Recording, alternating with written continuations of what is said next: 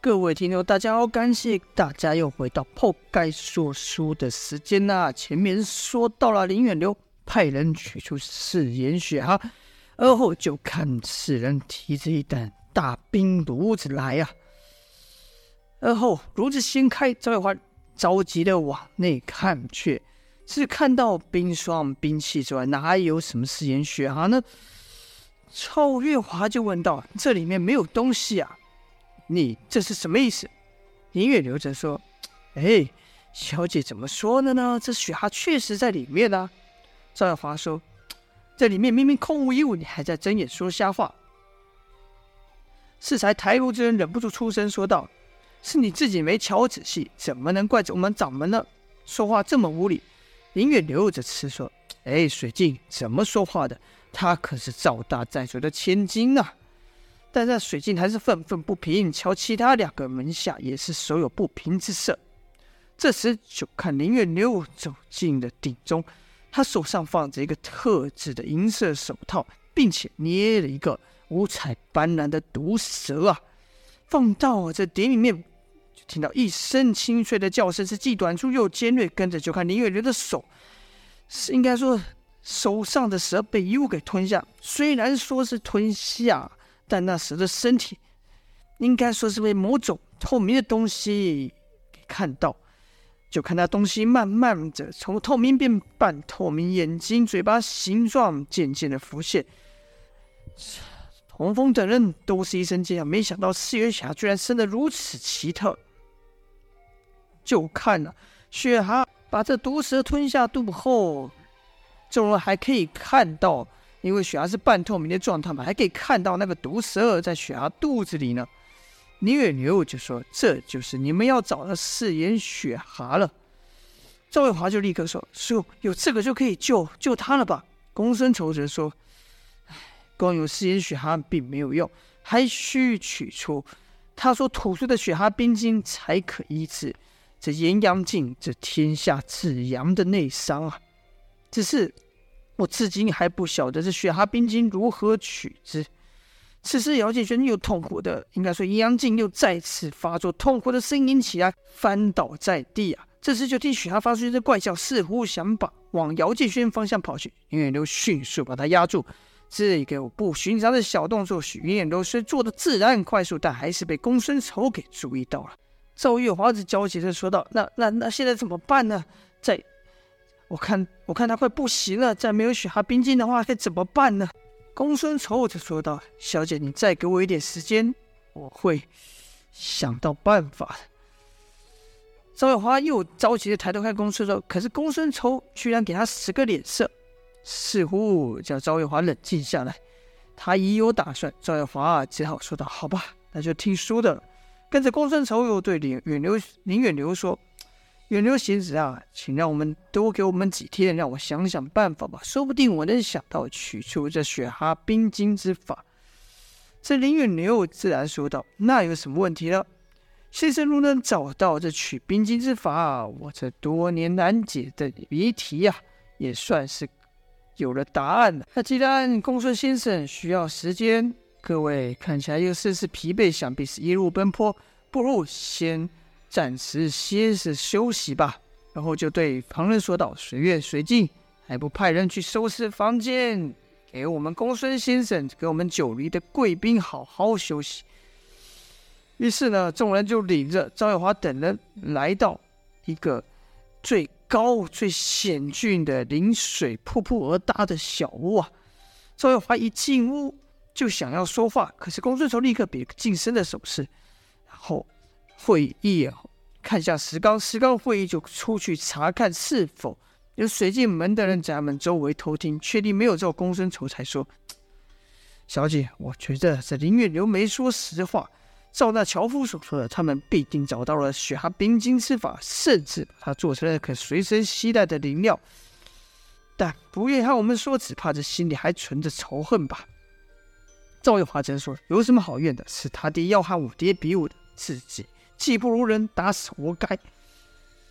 公孙丑着摇摇头说：“那这事寨主也甚是愧疚。算了算了，此事就别再再提了。”赵月华则说：“说，那你到底有什么办法呢？”公孙丑说：“适才我靠近那冰炉时，我将天才丝线粘在了炉子上。没听过这东西啊？”赵月华就问道：“那是什么？”公孙丑说：“天才丝线是一个宝物，状如其名，细如发丝，即便放在你眼前都难以发现，而且只要一点点就可以延展的极开呀、啊，是既柔软又坚韧。”赵玉华就问道：“那这东西能帮我们找到雪蛤冰晶吗？”公孙丑说：“不行，可是他能帮我们找到他们把誓言雪蛤放在何处。”然后公孙丑就把他的计划与众人一说。当日夜里，就看石刚、公孙丑循着天蚕丝线悄悄走去，因为他知道水镜门的轻功堪称武林一绝呀、稍一不慎就会被发现。公孙丑小心的走，小心的走，越走。越应该是越跟着天蚕丝线，发现巡逻的人越来越多。公孙丑就想，这林远流想必是怕我们盗走雪蛤吧。两人小心避过了许多水仙门的门下后，来到了一个死路。死路的后方是一个大石门呐、公孙丑一抖手上的天才丝线，发现这天才丝线居然在那石门内，想必这装雪蛤的冰炉就在此这个石门里的，说不定呢。这里面会有雪蛤冰晶，但守着这石门的，就是那叫水剑的，跟应该说是跟在林远流身后，那叫水剑的手下。公孙丑心想：哼，今天看他的身法，这人武功不低呀、啊。派此人在此驻守，这誓言雪蛤是雪，甚至雪蛤冰晶必定就在里面了。可眼前是只有一条道，要躲是不可能的，看来只能以武力快速。打败此人，于是公孙仇就把手中的天才丝线去一勾那水镜，水镜感到脚下有东西，但低头查看这空空如也，还以为自己是错觉呢。仔细伸手一拨，哎，发现了一个细如发丝的东西勾到自己。水镜心想：嗯，这什么东西？难道我无意间勾到了什么蜘蛛线吗？用力扯，想把它扯断，哎，居然没扯断，就想。蜘蛛线怎么那么乖，这么坚韧呢？于是就用手绕线，顺着丝线走来，慢慢就走到了公孙丑和石刚藏身之处啊！这公孙丑一看水镜接近，是闪电出此，一指化山朝水镜身上三处要穴走去。公孙丑本想这一下应该就能把水镜给点倒，哪知水镜的身法比公孙丑预料的还要诡异。一感觉有人偷袭水镜，身未起眼未看，立刻避开，而且一退就退了数尺。而后转身看到是公孙丑，就说：“你你怎么在这里？”公孙胜哪有空回答，提起判官笔一招七星笔法封住了水镜的退路。可哪知道这水镜居然像鱼一样沿着石壁从公孙丑头上的岩壁中游了过去，轻轻松松的避开了公孙丑的杀招七星笔法。水镜还喊道：“喂，你们到底要干什么？”这时，石刚已经来到了石门前了，以蛮力要搬开石门。水镜想要去阻止石刚，但公孙丑手上夹紧每出一笔都带着破空声响。要知道，水镜的轻功虽然厉害，但论真功夫内力，哪是公孙丑的对手？因此不敢和公孙丑交手，只是靠着身法挪移避开招式。而另一边，石刚动作也快，很快就就把石门搬开，搬出一个缝隙。就感到冰冷的寒风从里面吹出，石刚也冷得一大颤，忍住呼吸，急于内力，砰的一下又关，一关又闭，把石门给推开了。原来石门里面是一个冰窖啊！水镜惊道：“莫非你们想偷雪蛤？”公孙丑则说：“哎，怎么能说是偷呢？上午你们家掌门不是还说要把雪蛤给我们吗？我们上午还不想要，现在想要就来拿喽。”一边说话，公孙丑手上可没有放，可没有轻松啊！一只有一手挥臂横打，一手趁隙点穴，可是都被随进的身法躲过去了。这时石刚一进入冰窖，就听到里面传来炉子被翻倒的声音。随即心里焦急啊，心想：要是雪蛤不见，我怎么跟掌门交代？而这老爷如此厉害，跟他硬拼，对我不利呀、啊。便抽身而退，刚这一退和刚才一样，不看水镜，屈膝出力，身子平移就出了数十丈，跟着水镜急吹口哨啊，发出警示之声。